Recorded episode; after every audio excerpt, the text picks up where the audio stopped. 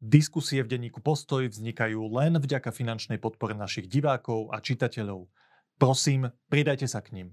Dávate nám tak možnosť slobodne tvoriť. Už vopred vám srdečne ďakujeme.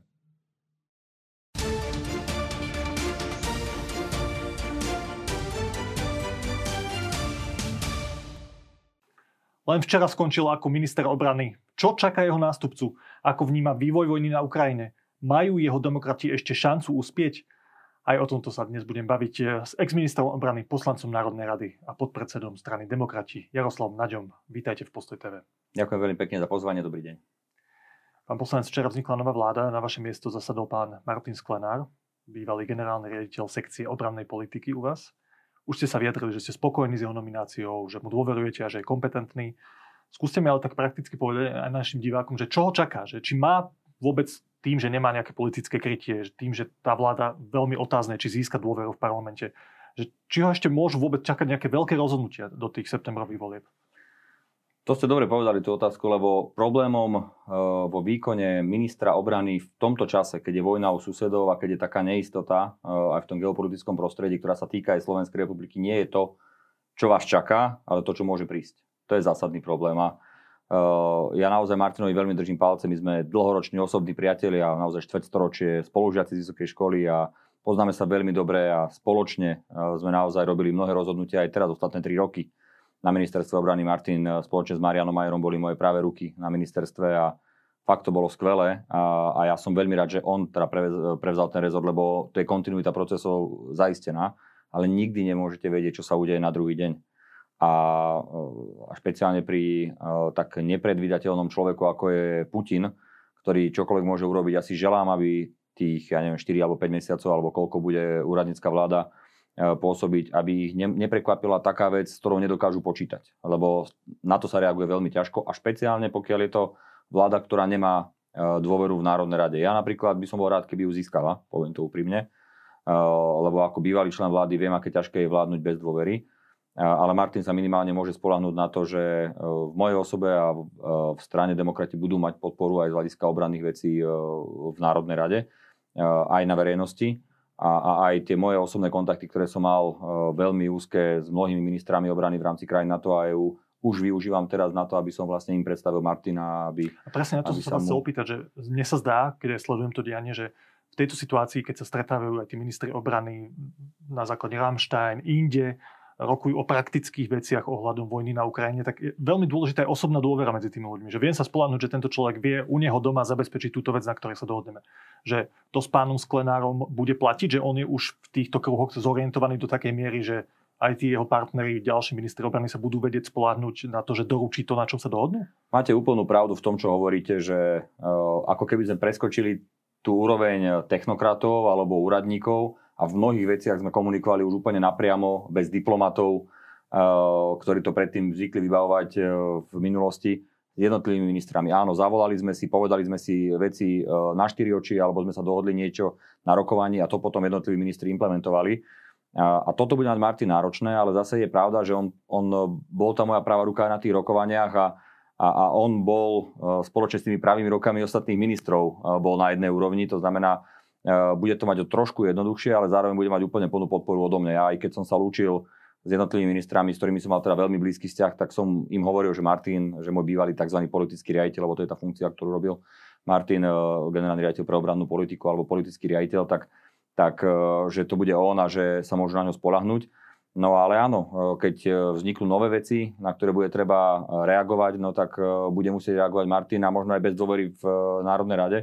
A to bola presne tá vec, ktorú som aj pani prezidentke hovoril, keď sme sa rozprávali, že či úradnícka vláda alebo nie, tak ja hovorím, že možno ten návrh, ktorý dal Edo Heger, aby aspoň niektorí ministri ostali. Uh, on teda ponúkol Edo Heger, ak si spomínate, že on teraz skončí ako premiér, ale ostanú aspoň tí ministri, ktorí majú na starosti naozaj uh, povedzme energetickú oblasť, uh, alebo sociálnu oblasť, alebo, alebo oblasť pomoci Ukrajine, čo samozrejme sa týkalo aj rezortu obrany tak e, že sme mohli ostať, aby bola kontinuita to zabezpečená. po odchode pána Káčera, ak sa nemýlim. áno, možnosť. áno, táto možnosť bola v momente, tá ešte bola, práve nie, nie, nie. Tá možnosť bola, keď odišiel Rasto Káčer. To bola vlastne, že teda padá vláda Eduarda Hegera, ale ostanú aspoň kľúčoví ministri. Aha, to prezidentka to odmietla. A ona to odmietla, to že jednoducho to nechcela. Ja to plne rešpektujem a opakujem ešte raz. Martinovi budem Sklenárovi pomáhať, ako budem vedieť.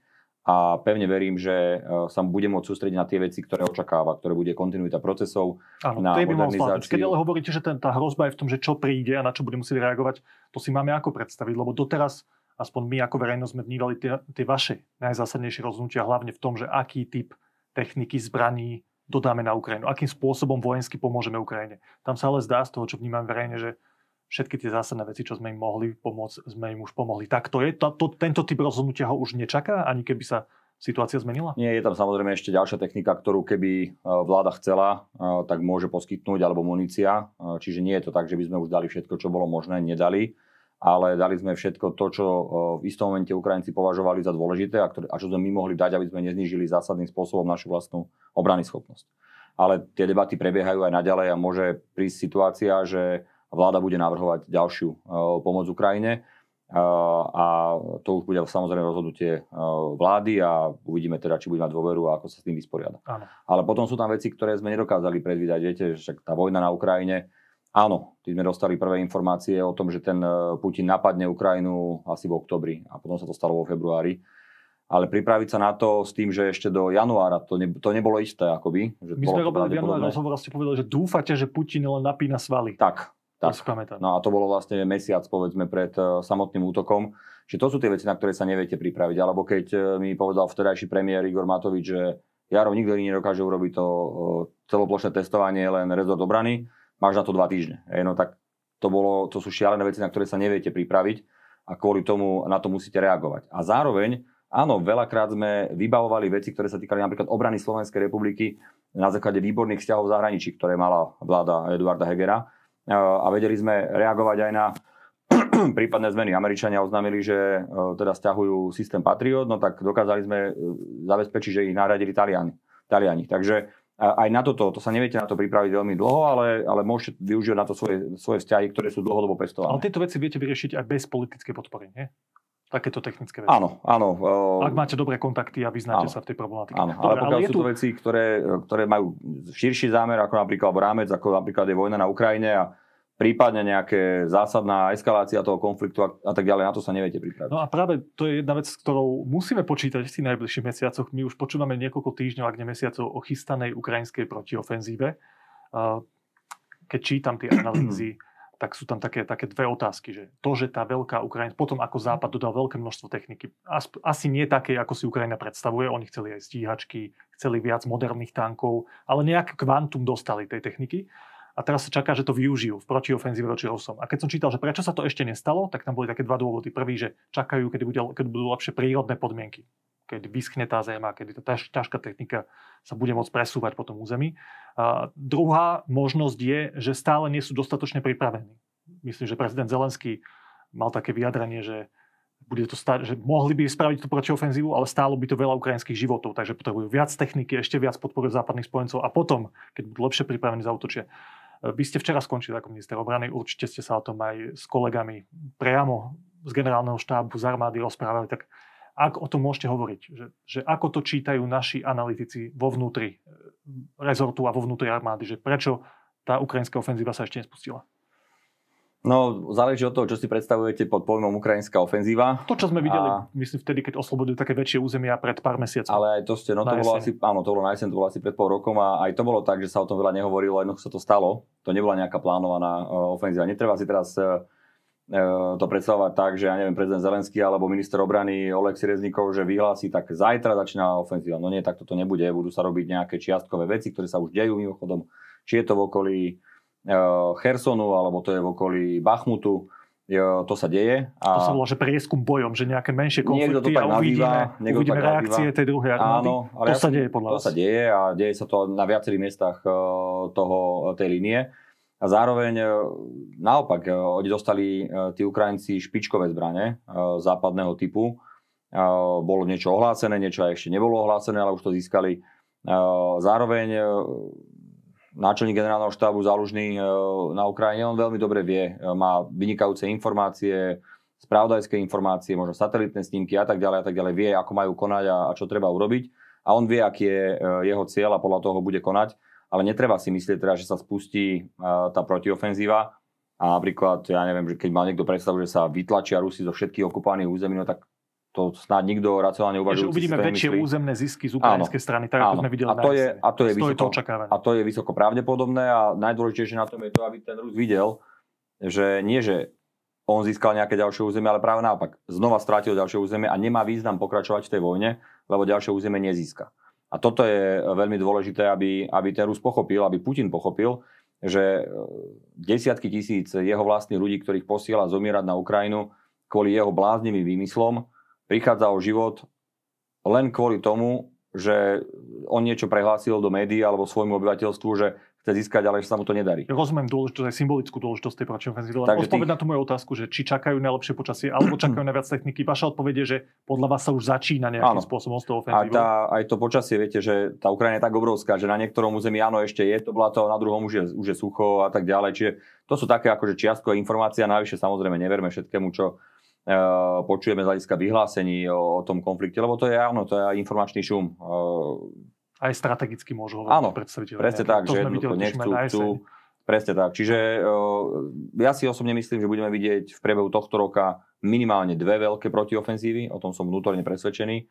A, a pevne verím, že ich výsledkom bude to, že sa získa veľká časť územia Ukrajiny okupovaná dnes ruskými agresormi naspäť a, a že to bude vytvárať aj tlak na Putina, aby si uvedomil, že toto nie je cesta. K tomu smeruje moja ďalšia otázka. Perspektíva vývoja toho konfliktu. O tom sa rozprávame stále, už vyše roka, ako tá, toto veľké nešťastie trvá. Keď čítame tie prozápadné médiá, tak, tak sa z toho zdá, že, že ten postup je takýto. Ukrajina musí so stálou pomocou západu vytlačiť Rusov zo svojho územia. Hej, ukázať silu, že iba toto platí na tých Rusov, že ukážeme silu. Vyčerpáme ich natoľko, že bude pre nich výhodné vyjednávať o miery a ukončiť tie svoje útoky. Toto, keď čítame všetky tie správy, toto vyplýva z tých prozápadných médií. Na druhej strane v Rusku, keď sledujeme ruské médiá, tak tam vidíme retoriku, že aj zo strany Putina, že toto je vojna o existenciu samotného Ruska, ktorá sa vedie na území Ukrajiny. No tak ale to sa nezdá, že za nejakých okolností nastane ten koniec. Keď niekto vníma tú vojnu a prezentuje so svojím obyvateľom, že toto je boj o naše vlastné prežitie, tak tam sa nezdá, že pr- ten priestor na mierové rokovania prídu. Ako o tom možnom konci rozmýšľate vy osobne? No ale ako i tak by to mohol ten agresor Putin komunikovať ako tak, že je to o prežití Ruska, veď čo má povedať, že Uh, že išli sme bojovať na Ukrajinu, aby sme získali ďalšie územie. Jednoducho on to musí nejakým spôsobom predať tomu svojmu občanovi a, a to je klamstvo. Ale na to existuje úplne jednoduchá odpoveď. Stačí sa pozrieť, že či sú ukrajinskí vojaci v Rusku alebo či sú ruskí na Ukrajine. Tá moja otázka tak nestojí, len že kde vidíte perspektívu no. ukončenia toho konfliktu, keď takáto retorika panuje vo vnútri žiadne Ruska? Územie, žiadne územné zisky pre Rusko. To je, lebo to nie je iba o miery, ale to je o spravodlivom miery. Ja to stále hovorím na jednom príklade, že keby sme boli my obeťou, povedzme, a ospravedlňujem sa Ukrajincom, že použijem ich príklad, ale keby Ukrajinci boli tí, ktorí zautočia na Slovenskú republiku a obsadia naše územie 20%, ako obsadili Rusi Ukrajiny, to znamená povedzme po Košice, a potom e, by Česi povedali, že jeda, máme vojnu tuto na našej hranici na Slovensku, tak poďme radiť Slovákom, že aby teda ustúpili tým Ukrajincom a povedzme po Trebišov, uh, nech to ako nechajú. Však to je, Rozumiem, to je čo, absolútne... Čo, čo, to nie je moja otázka. Moja otázka ja vy to si to predstavujete tak, že vytlačia Ukrajinci zo svojho územia všetky ruské vojska a myslíte, že v tom momente tá vojna prestane? No tak ale to je jediná alternatíva, ktorá sa uh, dá nazvať spravodlivým mierom, lebo všetko ostatné bude, že Rus získa agresiou ďalšie územie. A my nemôžeme dopustiť, aby nejaký, nejaký štát vojenskou agresiou zabral iné územie niekomu. To je jednoducho, to, to je obdobie druhej svetovej vojny a to musí skončiť. Dobre, takže Ukrajinci ich musia vytlačiť a potom uvidíme, ako Rusi zareagujú. Či budú ďalej Rusi útočiť, samotní, či nakoniec sa na to Rusi samotní si to musia vyhodnotiť, že či to je pre nich uh, vhodné uh, a výhodné a ja som presvedčený o tom, že jednoducho napriek tomu, že tam je obrovská cenzúra v Rusku, že nemajú prístup na sociálne siete, iba tie Rusko, Ruskom ovládané a tak ďalej, tak už to bubloce v tom e, národe a aj v Rusku, lebo vidia, že to stojí obrovské peniaze, že to stojí veľmi veľa desiatky, stovky tisíc ľudských životov e, a neprináša to žiadne pozitíva pre Ruskú federáciu. No, Takže... No, tomu sa absolútne nezdá, že tam sa tam dejú nejaké výrazné vnútorné pohyby. To, no však to, to viete, to, keby, sa to, keby sa to zdalo, tak by to nebolo dobre treba sa spoliehať na to, že sa to deje a, a že sa to bude rýchlo, lebo naozaj ako, e, taký človek ako, ako Putin, ja, ne, ja nevidím rozdiel. V momente e, tomto, ako sa rozprávame, ja nevidím rozdiel medzi Hitlerom a Putinom. Ani najmenší.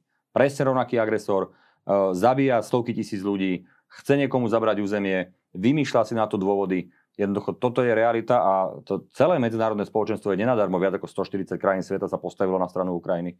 Jednoducho celé medzinárodné spoločenstvo vidí, kto je agresor a musí sa k tomu tak postaviť. A ja som rád, že naozaj pribúdajú a pribúdajú krajiny, ktoré aj vojensky pomáhajú uh, Ukrajine, uh, aby Ukrajina dokázala obraniť svoje územie a postupne vytlačiť agresora z jeho preč. Pán pravda ale je, že na Slovensku je veľké množstvo ľudí, ktorí nemajú tento názor. Ktorí Nemajú. dokonca si neprajú mať za suseda utečenca, ktorý prišiel z Ukrajiny. Však videli sme tie preskumy.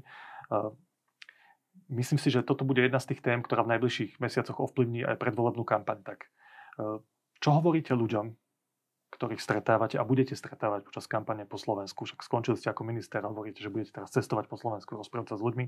Určite stretnete x ľudí, ktorí budú hovoriť, že my sme za mier, to, čo počúvame často aj od niektorých politikov, ale nechceme tam dodávať zbranie, nechceme podporovať takýmto spôsobom vojnu. Sme za mier ale nechceme dodávať zbranie na Ukrajinu. Čo budete tým ľuďom hovoriť? Ja už chodím vám teraz, však ja za posledný mesiac som bol na piatich alebo na koľkých diskusiách eh, po Slovensku a tie otázky prichádzajú. A ja im hovorím vždy a len a len pravdu a dávam im to na príkladoch. Pardon. A dávam im to na príkladoch. Príklad číslo 1 je Slovenské národné povstanie. Na našom území bol nacista, nemecký agresor a my sme prosili v Slovenskom národnom povstaní celý svet, aby nám prišli pomôcť ľuďmi, technikou, muníciou a iným humanitárnym materiálom, aby sme sa mohli brániť. To je presne to isté, čo dnes robia Ukrajinci voči celému svetu. Prosia o pomoc medzinárodné spoločenstvo proti agresorovi. Keď je Fico e, tak hrdý oslavova, e, oslavujúc e, Slovenské národné povstanie, tak aký je rozdiel medzi tým, čo vtedy chceli naši bojovníci proti fašizmu a pomohlo nám viac ako 30 krajín sveta vtedy, s tým, čo dnes robí Ukrajina. Žiaden. Vôbec žiaden rozdiel. Tak ako vtedy sme my dostali pomoc od Ukrajincov, tak teraz my tým Ukrajincom tú pomoc vraciame. Keď toto hovoríte tým ľuďom, tak máte reakcie. Á, rozumiem. Vy ste mi to konečne vysvetlili. Nie, ja mám reakcie také, že väčšinou ostanú ticho, lebo si uvedomia, že to je pravda. Na to nemáte čo povedať. Druhá reakcia, ktorú, alebo druhá, druhý argument, ktorý používame, presne ten, ktorý som použil pred chvíľou o tej potenciálnom útoku Ukrajiny voči nám a teda, že nás budú tlačiť, tak ako tu niekto hovorí napríklad Fico, že tí Ukrajinci by sa mali dohodnúť s Rusmi. A jak sa dá dohodnúť? Že im nechajú, ja neviem, nie 20% územia, ktoré dnes okupujú Rusia, ale 10? Že my sme boli ochotní sa zbaviť 10% nášho územia, keby nás niekto napadol? To nahlas asi nepovedia, ale takto si to asi predstavujú. No ale to je chore. To je, to je naozaj to je chore myslenie. To naozaj jeden zdravo uvažujúci človek nemôže takýmto spôsobom uvažovať, lebo tí Ukrajinci nenapadli Rusko. Rusko napadlo Ukrajinu. Pán je veľká diskusia vo tých vnútorných kruhoch o tom, že však aj pán Fico sa stretol, stretol aj so západnými diplomatmi a je veľká diskusia, že keby sa zmení vláda zásadne na konci septembra po tých voľbách, že či to zásadne ovplyvní aj naše geopolitické postavenie a postoj k Ukrajine. Pán Fico to verejne síce prezentuje, ale niektorí sa nádej, majú hm. takú nádej, že jemu ide o osobné prežitie, o beztrestnosť, však vidíme tie kauzy, ktoré sa vyšetrujú. A v momente, keď sa dostane ku vláde, tak si bude zabezpečovať vlastnú bezpečnosť a geopoliticky zostaneme tam, kde dnes. Nie. Vy vidíte reálne nebezpečenstvo? Vidím keby sa dostane strana smer k moci, ano. alebo je súčasťou koalície ano. nejakej, Ako náhle že bude... sa zmení naše smerovanie zahranično-politické? Je to tak. Ako by to vyzeralo? No vyzeralo by to presne tak, že by sme sa stali uh, z hľadiska pomoci Ukrajine nejakým druhým Maďarskom. To znamená, že by sme uh, boli na okraji jednotlivých uh, uh, zoskupení NATO a EÚ, lebo každý by uh, od nás dával ruky preč, lebo jednoducho by sme neboli uh, v súlade s tým, čo robí celý demokratický svet. A toto hovorí Fico. A ja vám poviem veľmi úprimne a otvorene. Ja to počúvam všade, kde, alebo počúval som, som všade, kde som prišiel ako minister do zahraničia, všetci povedali to isté. Len, aby Fico nebol súčasťou vlády. To znamená, ja vám úprimne hovorím, že ako náhle by Fico bol súčasťou vlády, mali by sme zásadné problémy so v zahraničnej politike. To, že doma bola korupcia opäť a, a mafia na policii a, a v OČTK, tak to, je, to považujem za istotu. A rovnako som absolútne presvedčený o tom, že by sa zásadným spôsobom oslabilo a výrazne zhoršilo zahranično-politické renome Slovenskej republiky. Takže Fico vo vláde je hrozné. Ale zároveň e, počúvam a aj som dostal nejaké zápisy z rokovaní zahraničných e, od, našich, od, od mojich priateľov z zahraničia, z rokovaní, kde bol Peter Pellegrini. A on kde chodí, tak tam hovorí to, čo tie krajiny chcú počuť prišiel do Nemecka, sluboval, áno, my podporíme, dáme všetku, zbráne dáme na Ukrajinu všetko a potom príde tu a do médií hovorí, že on teda by to robil inak a, a nesúhlasí s tým a tak ďalej. Zdá, že súčasť marketingu. No ale to je dobre. získať aj voličov, ktorí sa rozhodujú medzi ním a smerom. Mne to nevadí, že dobre, ale mne nevadí, že tak dobre, oklamal Nemcov alebo klamal doma, no niekde klamal. Ale uh, na konci dňa si myslím, že uh, on by aspoň teda naozaj pokračoval v tej pomoci Ukrajine uh, a, a v nejakých štandardných veciach. Ale v čom sa mu dá potom veriť? Keď takýmto spôsobom hovorí Nemcom a doma, tak čo hovorí Rusom, keď sa s nimi stretáva a stretáva sa? A čo hovorí Číňanom? Akože, a potom, potom komu bude naplňať vlastne tie sluby, ktoré im rozpráva všetkým? Ako to sú zásadné, tak buď som hodnotovo e, nastavený a jasne deklarujem a robím to, čo deklarujem, alebo klamem, kade chodím a potom som nečitateľný a ja sa pýtam, teda ako to celé dopadne. A teraz, keď sa spojí vláda, že Smer, Hlas a Republika, to znamená ešte aj extrémisti a v republike samozrejme ešte Balciarovci z vojenského správdajstva, čo bola kombinácia korupčnosti, zneužívania právomoci, zneužívania moci, e, ktorú mali na, na vojenskom správdajstve voči opozícii, tak táto zmeska bude vládnuť. A toto naozaj si napríklad také KDH neuvedomuje, že e, svojim e, nezmyselným blokovaním akejkoľvek širšej spolupráce E, reálne hrozí Slovensku, že toto tu bude. Ja viem, ale dokončím tú myšlienku, že, že toto nám reálne hrozí. Čiže áno, e, pýtate sa na, na smer a ja vám hovorím, že už sa dostal tak ďaleko a opakuje narratívy tie, ktoré im posielajú z Moskvy a to za tým si stojím, čo hovorím. To, čo Fico hovorí na tlačovkách, uh, ako by povedal klasik, bolo písané mimo územia Slovenskej republiky, bolo to písané v Moskve, dostáva pokyny a množstvo ďalších vecí z Ruska, a, a cieľom je zásadne zmeniť náš postoj e, k, k Ukrajine a to nie len o, tej, o tých zbraniach. Čo si myslíte, že to, to nie len o tých zbraniach. Že sú to noty z Moskvy, pán Nať, však, no, však to môže byť jeho nastavenie voči svojim voličom. Vie, že jeho voličom sa páči taká, takýto typ retoriky. tak nie je. Potrebuje získať čo najviac voličov aj zo svojich vlastných dôvodov. Vy si myslíte, že a preto štáty, túto retoriku razí. Pán Magušin, vy si myslíte, že tie štáty nespolupracujú spoločne, že si nevymieňame v jednotlivých krajinách, ktoré sú pod tlakom ruských hybridných hrozieb informácie o tom, ako je šírený narratív? Však veď, reálne informácie sa, o tom, že pán Fico na mojom Facebooku, keď sa pozriete, z Moskvy, na mojom teda Facebooku, pán Magušin, keď sa pozriete na, na moju spoločnú tlačovku s Českou ministerkou obrany, tak to tam uvidíte, keď sme mali spoločné rokovania vlády.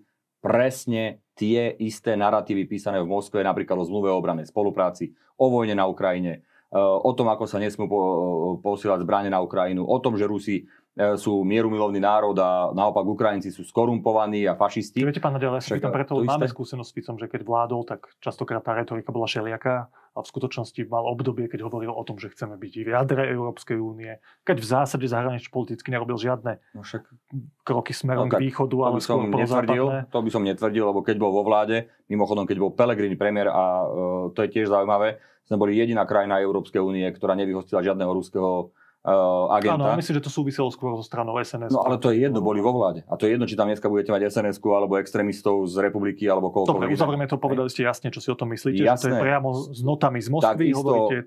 extrémisti z republiky, Slovenská národná strana, uh, Smer majú tie isté noty šírené ruskou ambasádou, pôvodom v Kremli a oni ich opakujú a som o tom absolútne presvedčený a je to jednoducho dohľadateľné. Si pozrite ten narratív, ktorý šíria. A potom podobné strany, ktoré sú v zahraničí, či to je v Českej republike, či to je v iných krajinách, v Bulharsku a tak ďalej, to je presne to isté. Napísané niekde u nejakého uh, tvorcu ideového v Moskve a replikované jednotlivými proruskými stranami uh, v celom regióne. Tak to je.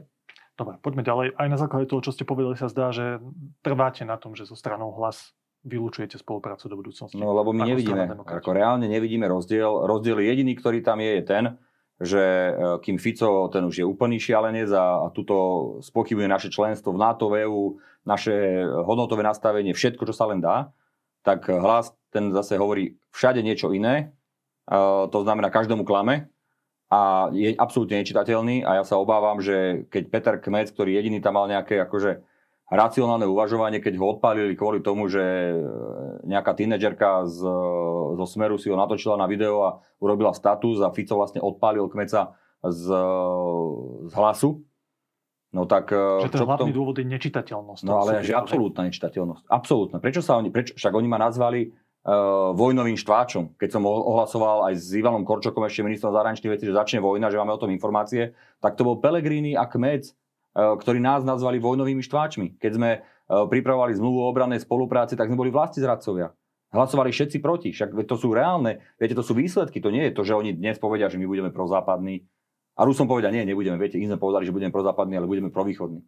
Jednoducho toto nie je zodpovedné, pán Magušin. Však mohli hlasovať, mali možnosť hlasovať o zmluve o obrannej spolupráci, ktorú práve ten Peter Kmet ako veľvyslanec USA vyjednával ten Peter Pellegrini ako vtedajší premiér vyjednával s Američanmi a keď mali o tom hlasovať, tak hlasovali proti a nazývali nás aj s Ivanom Korčokom, že sme vojnoví štváči a vlasti zradcovia?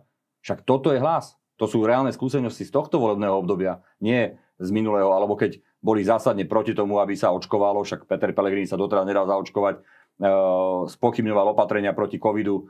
To, to sú reálne výsledky ich činnosti, ktorú sme tu mali, alebo hovoria, že zrušia úrad špeciálnej prokuratúry.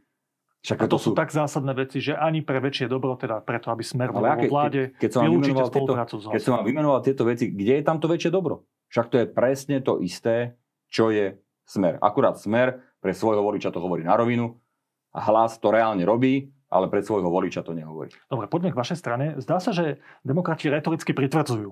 Keď som sa pozrel na niektoré výroky z posledných dní, eh, Eduard Heger, váš predseda, bývalý premiér, na Facebooku píše, teraz ho ocitujem, smerom k pánovi Matovičovi. Igor, vďaka, že ukazuješ, to je reakcia na status pána Matoviča, vďaka, že ukazuješ, prečo by mali ľudia ako ty, Sulík a Fico z politiky čo najskôr odísť. Tak toto som od pána Hegera teda ešte nikdy nepočul, že by mal no, ale... pán Matovič odísť. Slovensku totiž ponúkate len ďalší chaos, hádky a zlosť. Keď tu bol pán Heger v deň oznámenia založenia demokratov v tomto štúdiu, tam, kde vysedel, som sa ho pýtal celý čas, tak aký je dôvod, prečo ste odišli z Olano? A on v niekoľkých otázkach povedal, že jediný dôvod, ktorý som z neho dostal, mm. prečo odišiel, bolo, že nedokázal realizovať v Olano svoju víziu, potreboval na to mandát predsedu, to bol aj titulok toho rozhovoru, čo sa v Olano nedalo. Tak teraz hovorí toto, že pán Matovič by dal odísť, že to je veľký problém, podobne ako Fico alebo Sulík, že to Slovensku prináša len zlo.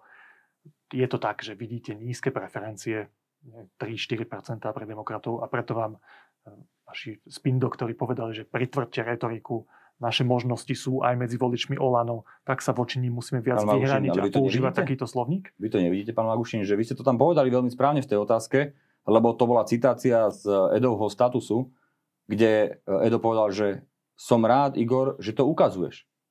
Ako sa správa aj teraz. Veď odkedy sme založili stranu, vy máte veľkú pravdu a ja som v rozhovoru hovoril, že ja nebudem útočiť na Igora. Nikto z nás na Igora neútočil. Od prvého momentu, rokov, roky. Od prvého momentu ako sme založili stranu, Igor Matovič nerobí nič iné, len útočí na demokratov, vymýšľa si klamstvá, vnútorne strane Olano, stále nám ľudia posielajú stále komunikáciu, my to vidíme, si vymýšľa narratívy voči Edovi, voči mne, nezvyselné veci, ktoré sa nikdy neudiali, aby nás očiernil, aby jednoducho vnútorne e, vytvoril nejakú náladu, že proti nám a potom robí tlačovky. Však už keď začína tlačovka, že úprimne, tak už viem, že tam bude kopec klamstva, ktorá bude útočiť na nás. Takéto tlačovky robí Igor Matovič síce nie voči demokratom. No ale však vy sa, vy sa pýtate na nás teraz. Ale už hej? roky, aby ste stáli pri tom všetkom. Pán Maguši, Vyzerá to zvláštne, že teraz tak priamo kritizujete Igora Matoviča, keď predtým ste s ním nesúhlasili a v zásade ste mu kryli chrbát. No a vy mi chcete povedať, lebo to sa ma trošku dotýka, vy mi chcete povedať, že ja som teda e, nenastavoval Igorovi zrkadlo, hej? Vnútorne áno. No, Však o tom ako... vieme zákulisne, ale mediálne sa, nie. A teraz ne, to robíte aj mediálne. Nehnevajte sa na mňa, lenže ja teraz s ním nie som v jednej strane. Keď som bol v jednej strane s ním, ja to poviem otvorene, však niekto počuje aj celý národ, mne to je jedno. Ja som bol ten človek, a to ľudia, ktorí sú zorientovaní veľmi dobre vedia, že ja som bol ten človek, ktorý Igorovi povedal, že ak neodíde ako, ako e, predseda vlády v prvej kríze koaličnej, tak odídem ja z tej vlády, lebo už sa to nedalo udržať. A to, to nemôže byť o jednom človeku. Vedeli, pán no, Nač, tak, ale, ale viete, to nebolo verejné a toto už je. Lenže, lenže viete, ja, uh, vza, o tom to je, že buď máte situáciu v strane, ktorá vyža, uh, umožňuje demokratický rozhovor, to znamená, poviete aj veci, ktoré sa uh, nepáčia predsedovi a z toho hľadiska jednoducho, pokiaľ som toto mohol robiť, tak som to robil. No ale potom, keď sa dostanete do situácie, že zistíte, že váš predseda jednoducho len kvôli tomu, aby sa udržal v pozícii či už ministra, alebo e, predsedu strany e, už neumožňuje takýto vnútorný dialog, tak už potom sa k tomu vyhraníte. A to, ako sme sa my vyhranili, s Edom bolo to, že keď Igor e, teraz sa rozhodol, že upredností seba a neodozdal tú demisiu, ktorá mohla zachrániť vládu, vládu pre celú Slovenskú republiku, tak v tom momente sme Edo a ja povedali, že dosť. Pán Načar, ste a... úplne nadhodili, prepáčte, to musím naozaj položiť no, tú otázku, lebo toto je ďalšia vec, ktorú som si pripravil. V sobotných dialogoch 13.5. pán Heger hovorí, posledná bodka bola, presne to, čo vy hovoríte. Posledná bodka bola, keď si Igor Matovič vzal demisiu z paláca a vláda padla, povedal pán Heger. A vy v denníku N, v momente, keď sa Igor Matovič otočil v prezidentskom paláci, padlo definitívne rozhodnutie u Eda Hegera a u vás, že nebudete ďalej pokračovať v hnutí Olano. No, ale keď sme sa pána Hegera pýtali v decembri po páde vlády, že či vnímal krok pána Matoviča ako chybu, hovoril len, že ja som to celý čas nechával na Igorovi. Že buď dá demisiu, je to jeho slobodné rozhodnutie. Nech dá prezidentské demisiu, alebo nedá, je to na ňom. Stál na tej tlačovke, keď to pán Matovič oznamoval, že čo všetko sa stalo v tom prezidentskom paláci. Nepovedal ani slovo o tom, že on chcel, aby Matovič demisiu podal. Ale veď, A vy teraz hovoríte, ale veď na že na dohodli pri tomto, stole. Veď pri že stole tam sa to Maguš- vo vás zlomilo, tak, tak zlomilo, lebo pri tom stole, keď sme sa dohodli, že jednoducho vládu zachránime, keď dá Igor uh, Matovič demisiu, tak pri tom stole bol Edo Heger, bol som tam ja, bol tam Mišo Šipoš, bol tam Julo Jakab, bol tam uh, Igor Matovič a bol tam uh, Richard Sulík a bol tam ešte teda pán Farka uh, zo Smerodina. A títo ľudia sme boli pri tom stole že a tí ľudia všetci sme... nepovedali ani slovo, pán Naď. Ale, ale, Dokonca naopak. ale pán veď- Heger nám tvrdil, že bolo to na Nie, Igorovi Matovičovi. ale bolo Či to na ňom, že nikto z nás ho nezviazal. Je to jeho vec. Ja som ho nejakým Pán spôsobom Magušek, neviazal. nikto z nás ho nezviazal, aby to tam išiel urobiť. Igor vtedy zistil, že vláda padá. Však ja som tam sedel. Opýtajte sa všetkých, ktorých som vám vymenoval, ako to bolo. Keď sa to v pánovi premiérovi tak zlomilo v tom momente, tak on ako premiér povedal. Prepačte, len, Pán Matovič, len ma nechajte, len ma nechajte prosím dorozprávať ten príbeh, lebo som trikrát začal a trikrát ste ma prerušili. No, prepáčte, povedzte to. No len chcem to povedať, ako to bolo. Jednoducho, áno, prišlo k hlasovaniu o páde vlády. A ja e, ešte prišiel Edo Heger a hovorí, že mám pocit, že by sme si mohli zavolať Sulika, tak sme si ho zavolali tam k tomu stolu. A tam vtedy Igor pochopil, že tá vláda padne a on hovorí, že Ríšo, počúvaj, keby som dal tú demisiu teraz, tak vláda, tak nezahlasujete? Opakujem, máte tam všetkých svetkov, ktorých som vám vymenoval. A Sulik hovorí, no dobre, tak ja idem na klub a keď budem mať potvrdené, že e, teda odozdáš demisiu, tak my stiahneme hlasovanie o tom. To, lebo tam bolo, stačilo pár podpisov stiahnuť a nebolo by 30 podpisov a tým pádom by sa nehlasovalo. A Igor jednoducho išiel na, do, na ten prezidentský palác a rozhodol sa, že to neurobí. Je to jeho legitímne rozhodnutie. Ja mu to neberiem. Ale pre mňa to bol dôkaz toho, že uprednostil seba pred touto krajinou, lebo tá vláda mohla pokračovať. A na konci dňa aj tak o 3 dní už nebol minister financí. To, Tak čo to bolo? mohlo byť tak, ako hovoríte, A- pán Naď, ale moja otázka znie, že prečo ste No ale- sa k tomu vtedy nevyjadrili a teraz, dokonca ani nie potom, ako ste založili demokratov, ale až o nejaký čas, Lebo sme tak to nechceli- otvorene lebo- hovoríte, že no- v tomto bol problém. No lebo, však ale ja som to otvorene povedal Igorovi. Ja som to nepotreboval hovoriť verejnosti. My sme mali mať snem. Pamätáte si, to bolo niekedy začiatkom týždňa padla vláda, v sobotu sme mali mať Áno, snem. pán Matovič zrušil ten Zrušil, povedal, že bude v januári. V januári prišiel január, zrušil snem. A kde sme už mali potom nejakú vnútornú, akože úprimne si povedať, že v akom je to stave v tej strane? Kde sme to mali urobiť? Povedzte mi. Ja sa celý čas Tak pýtam aj na sa rozhodli- vašu motiváciu, že či to teraz nie je len preto, že vidíte, Ale že prosím, nestúpajú vám preferencie asi tak, ako by ste si želali, tak ideme tvrdšie viete, prečo nám nestúpajú, viete, prečo nám nestúpajú e, preferencie? Pretože Igor, odkedy sme založili stranu, nič nerobí, len klame od nás a útočí na nás. Preto nám, Okrem okrem je to iného. trošku zjednodušenie, lebo však on má aj tie svoje kampaň spustil. Preto nám okrem iného, mestách áno, chodí po mestách, videl, že sme uh, zbudili emóciu v Michalovciach, keď sme tam boli s Rastom Káčerom, tak jednoducho uh, urobil to isté a ja mu to prajem. Nikdy nechodil do regiónov, som rád, že je v regiónoch. A to je dobre, nech chodí, nech Takže tá vaša ľudí. odpoveď na moju otázku je, že nerobíme to preto, lebo máme nízke preferencie, preto meníme náš spôsob komunikácie o Matovičovi, ale reagujeme na to, čo Však, on ale hovorí veď o ste to nás. sám prečítali tú správu. Igor to, t- ten status dal zase tvrdý a klamlivý. Snaží sa nám nalepiť silou mocou, že jeho najbližší poradca šťastný je vlastne Edov poradca, lebo, lebo on šťastný nominoval totižto Vlčana za, za ministra a to bol, uh, to bol spin doktor alebo poradca Igorov už pred voľbami. To bol tvorca myšlienky o tom, že, že uh, Igor precitol z Ameriky a neviem čo a mnohých iných podobných eh, myšlienok. Potom eh, bol hlavným poradcom na úrade vlády eh, premiéra Igora Matoviča, Lubo Šťastný, a ten prišiel aj s nomináciou na štátneho tajomníka Vlčana a ten prišiel aj s nomináciou na ministra Vlčana.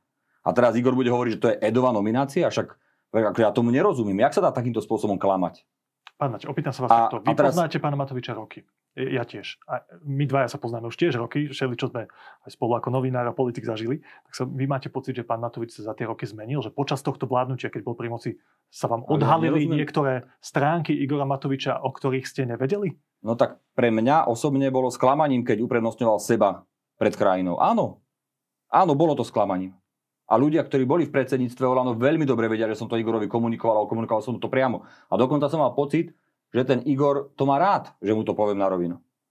Že som mu povedal, že ty musíš skončiť ako premiér, lebo neudržíme túto vládu. A povedal som mu tiež v priebehu leta, pán Magušin, že Igor musí skončiť ako minister financí, lebo neudržíme tú vládu.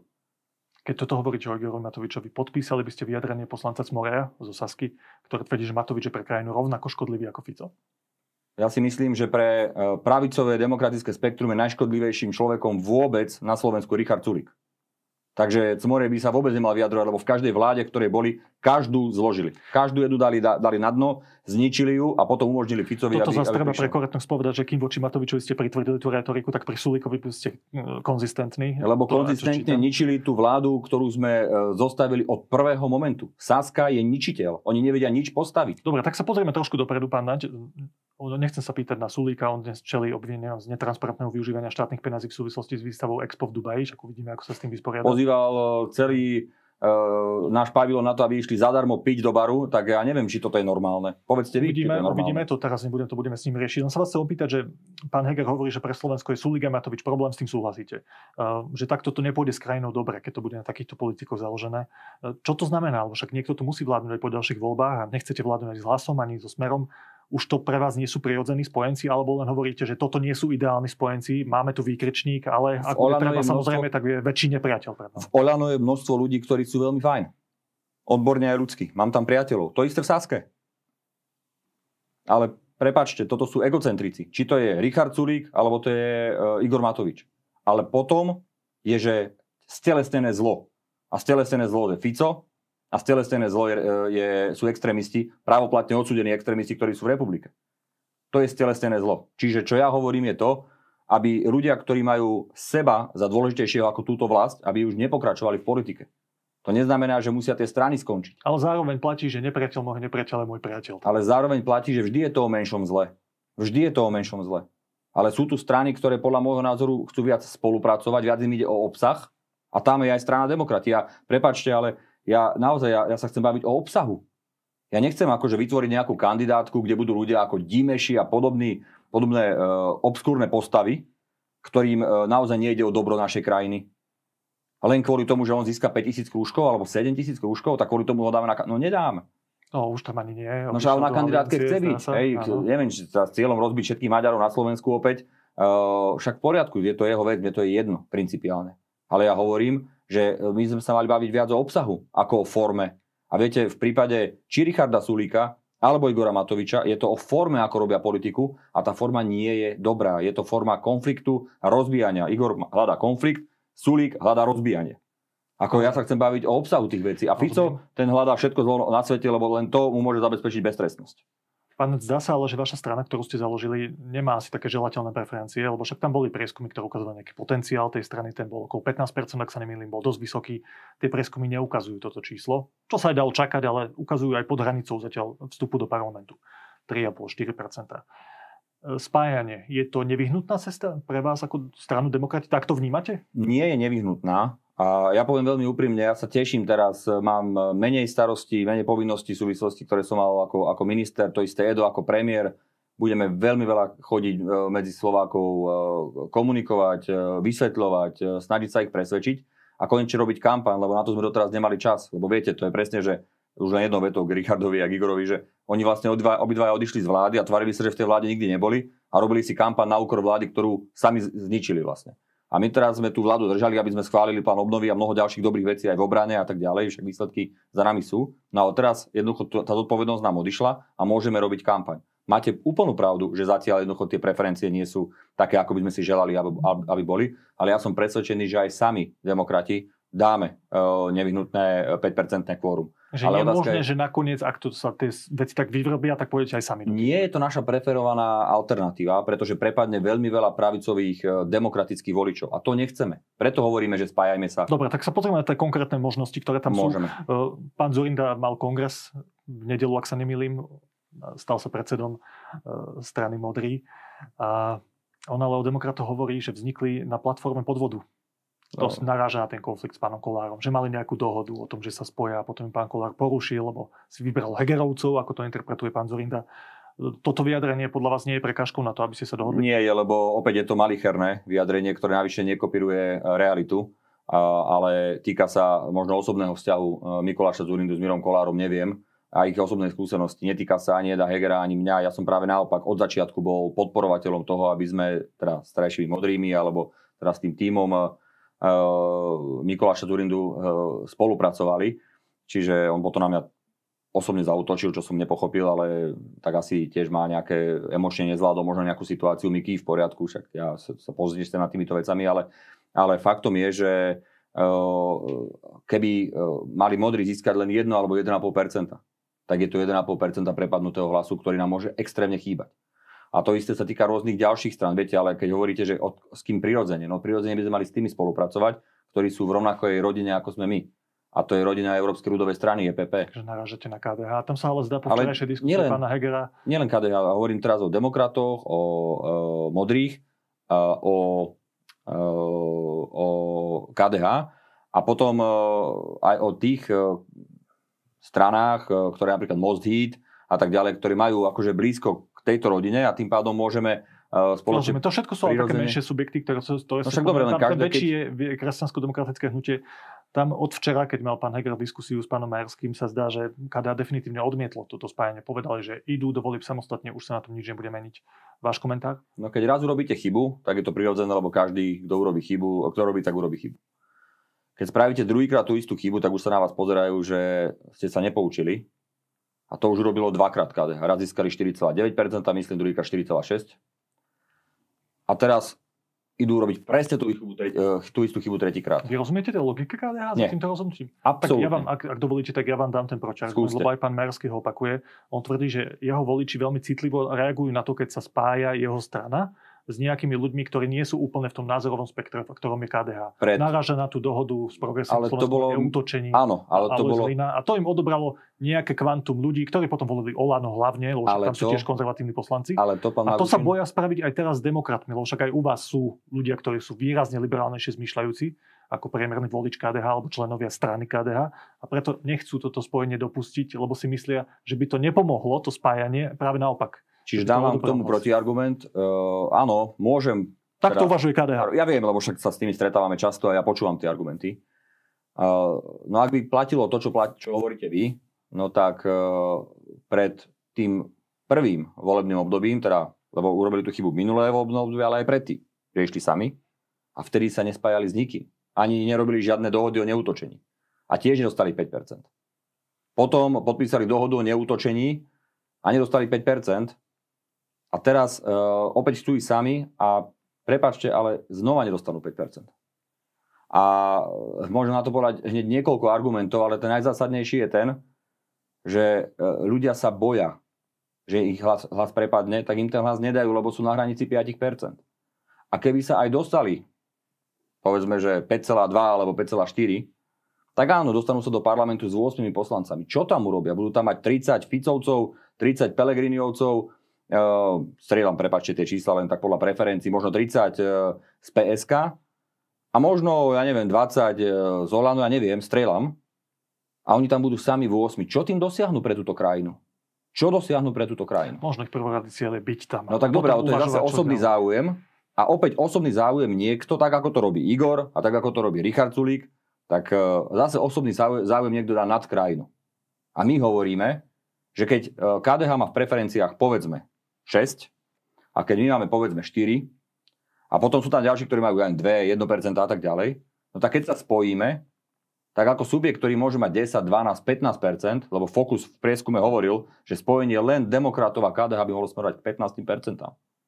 To je oficiálny prieskum Focusu, zverejnený. Tak už keď máte 15% a máte, ja neviem, strieľam teraz 20, 25 poslancov, tak už môžete byť relevantní pre vládu a môžete reálne naplniť svoj program. A toto je alfa omega, ktorú oni nedokážu pochopiť. A každý hlas, ktorý prepadne, demokratický, pravicový, slušný hlas, ktorý prepadne, tak ten bude nahrávať vlastne víťaz volieb, čiže pravdepodobne Robert Fico. Toto chce, vlastne KDH chce, aby Robert Fico vyhral voľby s väčším náskokom, lebo to robia teraz. Dobre, toto je vaša odpoveď. A ešte jednu vetu poviem, lebo reakcia na Majerského včera v tej diskusii, ktorý povedal, že ak by náš volič nevolil KDH, ktoré pôjde samostatne, tak by volil republiku. Áno, alebo že keby sa spojíte. Tak to, to si on naozaj myslí, že pravicový, slušný, kresťansko-demokratický volič by volil extrémistov z republiky? Toto je argument? No tak Možno to, to má namerané. Ja no tak to teda nemá, lebo my, my tie dáta máme. To je čistý vymysel. To, že oni naskakujú na hru republiky a zdieľajú, dokonca e, podporujú alebo boostujú na sociálnych sieťach e, klamstva republiky, tak to je pre mňa veľmi ťažko pochopiteľné, robia to, ale že si oni myslia, že ich volič, viete, napríklad Miriam Lexman, europoslankyňa, jasné stanoviska zahranično-politické, že by ich volič volil republiku, však to sú bláznovstva. Ale ich volič bude voliť niekoho iného, keď bude vidieť, že to KDH to pravdepodobne do toho parlamentu nedá. Ale keby sme sa spojili, tak práve naopak ešte ďalší voliči by k nám prišli, Dobre, toto je lebo by videli, ako, že máme reálnu šancu. Efekt snehovej gule, áno. áno. Ale toto je vaša argumentácia. Zdá sa však, že to nie je reálne. Že no však dobre. Príde. To asi aj vy už v tejto chvíli tak beriete. Ako my nebudeme do nekonečna čakať, my naozaj chceme otvorene. My totiž to úplne jasne si nedávame, nedávame si žiadne podmienky, ani nejaké pomerové, ani nejaké personálne, ako, že, že Edo musí byť líder, alebo že ja budem dvojka na kandidátka. Nič také nezaznelo od nás nikdy. Nikdy. A my sme pripravení sa rozprávať s každým, kto uvažuje reálne o, o spájaní, ale dáme na to nejaký, e, nejak, nejaký deadline, nejaký termín. Už na to nie je veľa času. Už nie je veľa času a už nebudeme strácať čas potom. Tak kto chce, poďme sa o tom baviť a poďme nájsť riešenie. A kto nechce, no tak ho nebude mať. E, a my potom sa budeme sústrediť na seba. E, ale stále si myslíme a stále to veľmi úprimne hovoríme, že jednoducho každý prepadnutý hlas je, je hlas, ktorý nám môže veľmi chýbať. Pán vy veľmi dobre tak ako ja viete, že toto môže dopadnúť veľmi zle. Môže, môže. Ano. A to je moja posledná otázka, pýtam sa aj tu skoro každého politika, ktorý tu sedí, lebo v tej verejnej diskusii aj off record odznievajú často takéto postoje. Keď sa pozrieme na prieskumy, mnohí ako ich znevažujú, hovoria, že to je len nejaký trend, ktorý sa treba všímať, niektorí ich berú vážnejšie, pán Sulík ich úplne e, devalvuje tie prieskumy, že to naozaj nemôžeme brať v tejto chvíli ako vážnu, vážnu možnosť, že to bude tak, ako to ukazujú prieskumy. No ale keď sa na ne pozrieme naozaj konzistentne za posledných niekoľko mesiacov, tak sa zdá, že tú vládu sa nebude dať vyskladať napríklad bez hlasu. Ak by to chcelo aj vzniknúť mimo extrémistov a mimo strany smer, tak bez hlasu to nepôjde. Naozaj ukazujú, že neviem, niekoľko mesiacov dozadu tie prieskumy. Že vy napriek tomuto, čo vidíte v tých prieskumoch, si úprimne myslíte, že tie voľby môžu dopadnúť tak, lebo vtedy tu bola preto veľká silná emócia protikorupčná vražda novinára. Ľudia chceli zmenu, už nechceli smer. To sme videli, preto Olano dostal 25%. No a teraz tu tá emócia je skôr taká, hovorí pán Sulík a ďalší ľudia, že chceme pokoj. Nechceme vidieť konflikty vo vláde. Že toto je tá hlavná emócia, ktorú teraz ľudia chcú. Že to je emócia týchto volieb. Chceme pokoj, chceme normálnu vládu. Pán Sulík hovorí, že chceme pokoj, lebo pán Sulík každý hovorí, že to ľudia chcú. Hej. Ka- áno, a preto a každý jeden rok, ktorý robí, je uh, ešte aj ich kampane, že krúpobytie, ešte aj v tam, Dobre, ešte tak nechajme, zlo, nechajme pána Sulíka bokom. Akože... Pointa, pointa je, že, že vy cítite dnes v slovenskej spoločnosti emóciu, ktorá by dokázala ten výsledok z volieb napriek tým prieskumom, ktoré vidíme niekoľko mesiacov, niekoľko mesiacov otočiť tak, že by vznikla vláda, ktorá by bola bez smeru, bez hlasu a bez extrémistov? Pán Magušin, ja som relatívne krátko v politike, asi len 5 rokov. Nie som dinosaurus 30-ročný, e, ako je nejaký Fico, alebo aj Richard Sulik, alebo aj Igor tak, Matovič. sledujete politiku roky. Sledujem. Ale aj tých 5 rokov mi stačilo na to, aby som vedel, že 5 e, mesiacov pred voľbami je šialene dlhý čas na takéto, e, na takéto závery. Ja sa pýtam na tú emóciu. No však, cítite tú ale emóciu tá emócia, viete, ja som mu neci... Úprimne, 5 mesiacov pred voľbami 2020, to je nejaký čo, september, oktober. Hej? Bol som Volano, ktoré v tom čase malo nejakých 5-6% preferencie. Uh, 2019 myslíte? Áno, áno, či pred voľbami 2020, tých 5-6 mesiacov. 5-6% uh, bolo, boli preferencie Olano. Všetci, áno, bola tu tá emocia v, v národe, že teda treba niečo urobiť, zaslušné Slovensko a tak ďalej. A mnohí moji známi mi hovorili, že ty blázon, prečo ty si, prečo nie si v PS spolu a, a prečo, si, prečo si v Olano? uh, vidíš, aké máte preferencie a tak ďalej. A však samozrejme už vtedy sme si kladli otázku aj vnútri, vnúti, že tak ako to dopadne celé a či to vôbec dáme. V volebný výsledok eurovoľbách bol asi 5,2% sme získali, tuším, alebo tak, vtedy volano. Tak samozrejme sme sa obávali, ale e, jednoducho ja som si vtedy povedal, že ja budem robiť to, čo považujem za správne pre túto krajinu. Chodil som po celom Slovensku a vysvetloval som ľuďom, prečo mám také zahranično-politické smerovanie, prečo treba urobiť, prečo treba bojovať s korupciou a tak ďalej. A to bola vec, ktorej som aj ja vnútorne uveril.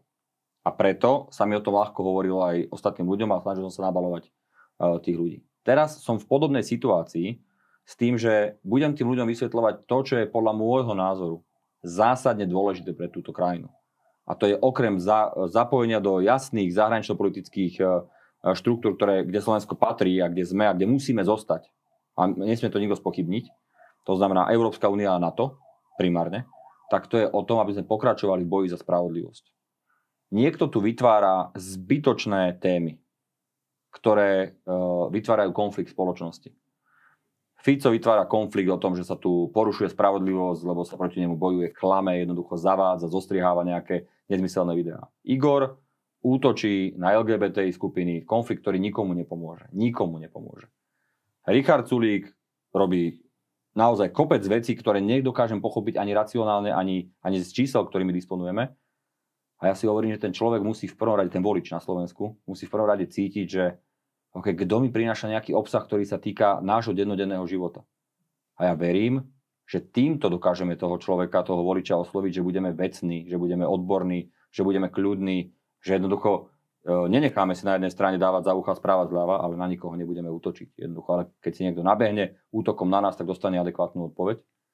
A ja verím, že tí ľudia za tých 5 mesiacov si uvedomia vlastne, že e, ak chceme mať vládu bez Fica, ak chceme mať vládu slušnú, demokratickú, e, prozápadnú, tak treba voliť také strany, ktoré takúto ponuku nie len, že dajú, ale ktoré potom budú schopné ju udržať v podobe vlády na celé volebné obdobie.